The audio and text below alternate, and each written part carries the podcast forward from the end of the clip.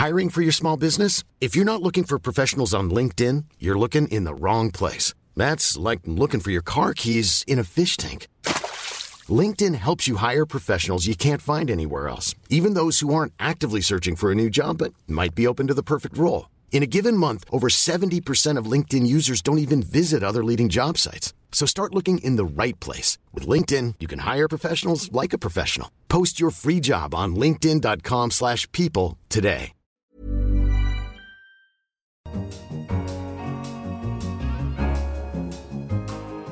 Hello, I'm Simon Long, the finance editor of The Economist, and this is Money Talks. Coming up this week, will the WTO meeting next week achieve anything? This year, I don't think we will make any huge um, progress. And market exuberance. Is it time to dance? Investors are being just like Chuck Prince at Citigroup in 2007. While the music is playing, they're going to keep dancing. But first, in America, Republicans have started haggling over the final details of the most significant tax overhaul in decades. The bill was approved by the Senate over the weekend, paving the way for a big reduction in the corporate tax rate.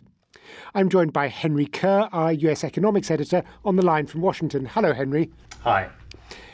Is that right? Is that the main headline item to take out of this massive bill that corporation tax will be reduced? Yes, well, of course, President Trump came to office saying that he wanted to cut the corporate tax rate to 15% from today's 35%, a huge cut. Uh, as the negotiations have gone on, it's turned out that that's a bit expensive. So they've settled for now on 20%. It might still creep up a bit, but that's still a pretty a pretty dramatic cut. The Republicans are selling their whole package as a tax cut for America's middle classes, of course. This is tax cut for corporations, as you say, is, is the headline element of the bill, but they think that that's going to lead to higher wages and pay rises for, for middle America. And are they likely to be right? I've seen indeed Republicans saying, well, people may be opposing this bill now, but wait till they start paying less tax. Sure. Well, on the corporate side, it's quite a controversial view to say that the benefit of corporate tax cuts flows mostly to workers. The alternative is that it flows to shareholders, and shareholders tend to be pretty rich. So there's been a lot of commentary about how much this bill benefits the top 1% of earners, and a lot of that comes through uh, the cuts to business taxes. I think in the official projections, they say about three quarters of the benefit of that goes to shareholders and the rest goes to workers. Now, it is true that middle America and lower earners will see a, a bit of an income tax cut. They will see a bit of a benefit, and they might like that. Uh, the slight problem is that that phases out over time gradually in order to get the bill through, Republicans had to find ways to make the budget balance in the long run. And to do that, they made those personal income taxes phase out. Uh, so it might become a bit more popular when people see ta- tax breaks immediately. Uh, but the critics of the bill are saying we should focus on the long term. Nevertheless, in the short run, it is going to mean quite a blowing out of the budget deficit, isn't it?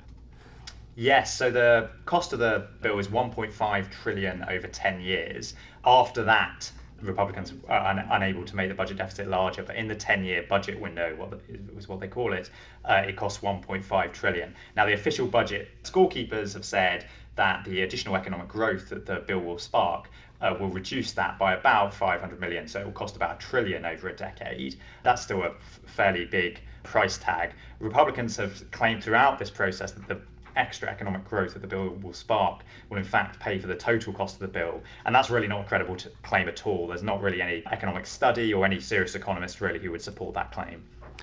A lot of fuss has been made also over the procedure here. I mean, we saw the bill actually being passed in vast sort of manuscript form with handwritten squiggles all over it. Is that the way you got to read it, or did you find a more legible form?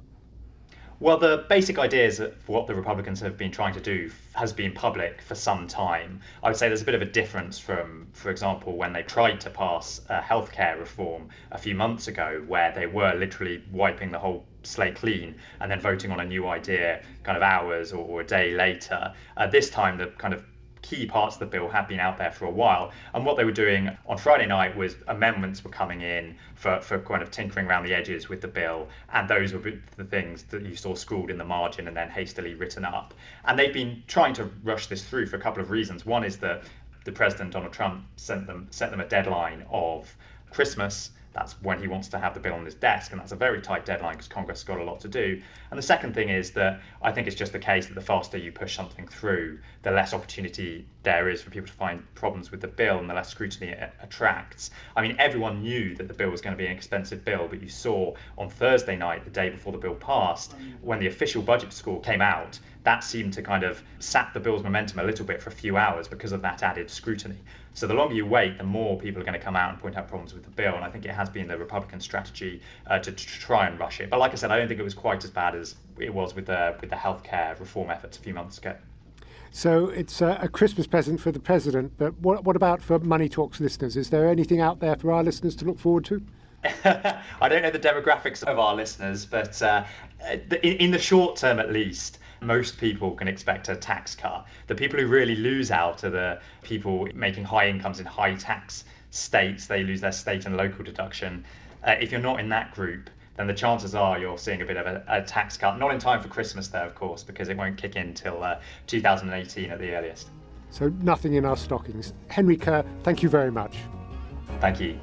So, has the US tax bill added to your Christmas cheer? We'd love to know please get in touch via Twitter at Economist Radio or email us at radio at economist.com. Next, ministers from members of the World Trade Organization meet next week in Argentina. The WTO covers more than 90% of the world's trade, sets the rules for it, and resolves trade disputes. Its Director General, Roberto Azevedo, has said it should not be held hostage to its own success. So expectations are not very high for this meeting especially since the WTO faces a big headache in dealing with the Trump administration. Soumaya Keynes, our economics correspondent, has been in Brussels, where she asked Cecilia Malmström, the European Commissioner for Trade, who will be attending the meeting, what she's hoping it will achieve. Well, it's always very important, these ministerial meetings that takes place every second year 164 ministers discussing the global trade system so just meeting has an advantage in itself this year uh, I don't think we will make any huge um, progress on this, but we are looking at some important issues. For instance, in fisheries, regulating uh, fishery subsidies and aligning them with international uh, overfishing rules. Uh, that would be very important. It would be the first time the WTO would deal with a issue that is a little bit beyond trade. It talks about sustainability and environment, which is a breakthrough. We could make some progress on some agriculture issues that is still under discussion.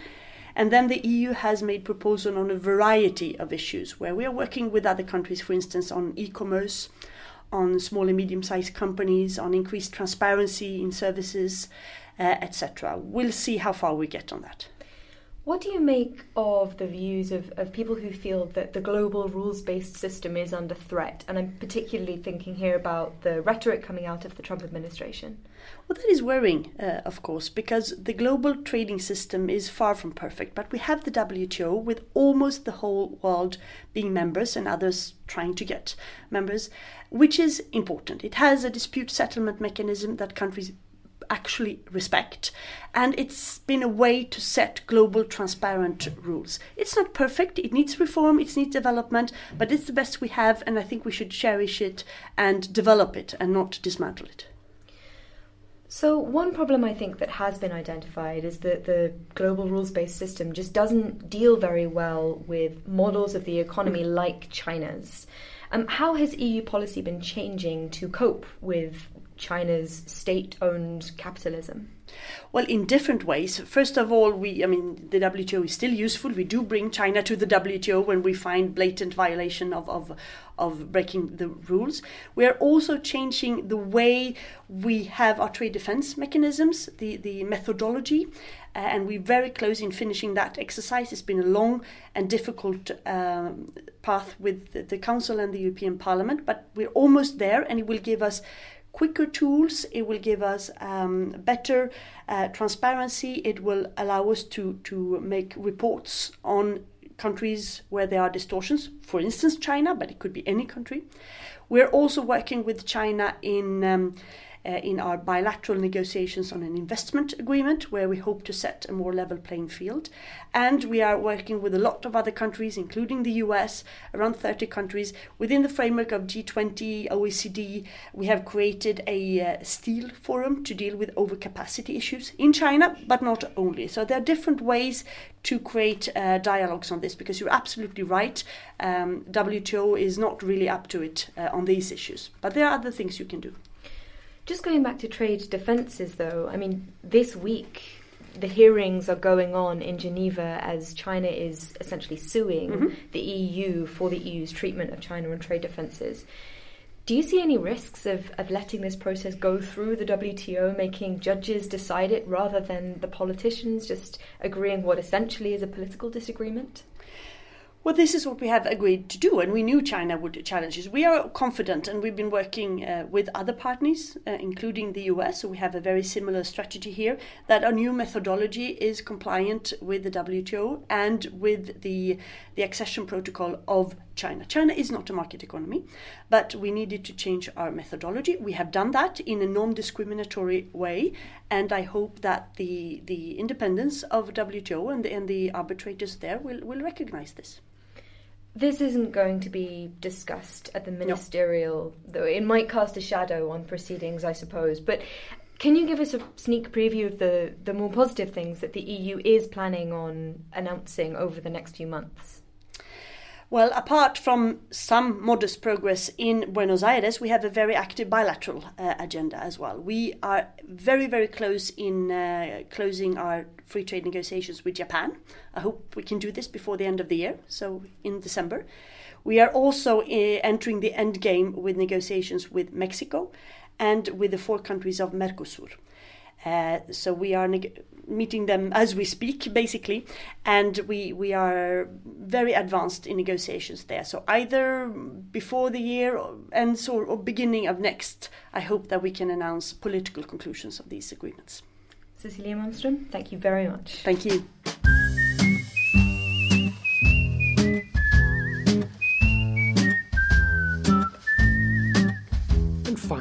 Alan Greenspan, the former chair of the US Federal Reserve, coined the phrase irrational exuberance about the frothy markets and the dot com bubble. Well, does the current stock market rally show any similar signs, rational or otherwise? I'm joined by Philip Coggan, our Buttonwood columnist. Hi, Philip. Hello. Are people expressing similar fears these days? Yes, the Bank for International Settlements uh, had its latest report out at the weekend, and it warned that markets show signs of complacency and that there is froth in the valuations of both equities and corporate bonds. Uh, and if you look at what investors themselves say, then the poll by Bank of America Merrill Lynch comes out every month found that a, a net 48% or so of fund managers thought that equities were overvalued, but around the same proportion had a larger than normal uh, proportion of their holdings in shares. Um, so that looks rather odd. Um, but of course, what's happening is that uh, interest rates are staying fairly low, profits are rising, and global economic forecasts are being revised higher. So, in those circumstances, stock markets tend to go up. But I suppose what's particularly odd about this at this time is that this is happening against a backdrop for the past 18 months, really, of considerable political turbulence in the West. We had the Brexit vote, we had the election of Donald Trump, and we have continuing upsets throughout the Trump presidency, and yet investors don't care?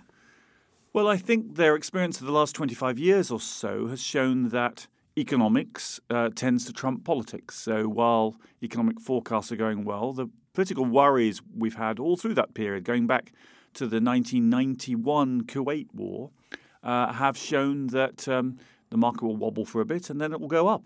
And so they've tended to ignore political worries. And again, profit forecasts are strong. And of course, there's the hope that the tax bill will cut corporate taxes in the US and that will boost profits even further. But I think uh, the question is whether or not this is sustainable in the long run. So if you look at long run profit forecasts, they're estimating that uh, in both the US and Europe, they that earnings will grow at 14% a year. So that would imply a massive growth of profits in GDP relative to wages. Now, what has caused the great upsurge in populism uh, in the Western democracies, it's been the slow growth of real wages. So if the market is right, then in five or six years' time, we won't just be talking about Trump in power or Brexit. We'll be talking about populist politicians taking over all over the place. And in those circumstances, it's very hard to see how uh, action won't be taken to bring down profits. They'll want nationalizations. You can have left wing populists as well as right wing ones, Jeremy Corbyn in the UK, for example, uh, or that trade or capital flows will be disrupted in such a way as to make it much more difficult for multinationals. So if the markets are right, then politics is going to get worse, not better. And looking ahead to the coming year, the implication of what you're saying is that it won't necessarily be one political event, however drastic it is, but just you'll have to wait to see actual policies introduced that start denting corporate profits. Exactly. You'll have to see either uh, higher interest rates, so the central banks might overdo it as they start to tighten, or some disruption to trade either via war. Remember, we could still have war with North Korea uh, or by some breaking of trade treaties, which makes it more difficult to transport goods internationally, which is what basically the globalization era has been built on. So when one of those ha- things happens, then the market will turn. And if it does turn, then the fall could be quite sharp. The problem is that investors can't see that imminent turnaround occurring, and while they do, investors are being just like Chuck Prince at Citigroup in 2007. While the music is playing, they're going to keep dancing. Philip Coggan, fleet footed as ever, thank you for joining us. Thank you.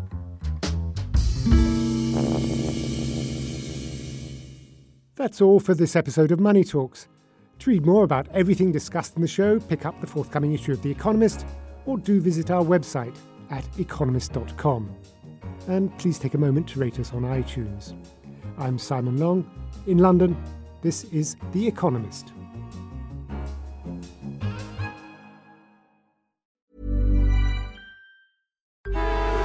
Traffic jams, tailgating, pileups. Ugh, the joys of driving. How could it get worse? The federal government wants to have a say in what you drive.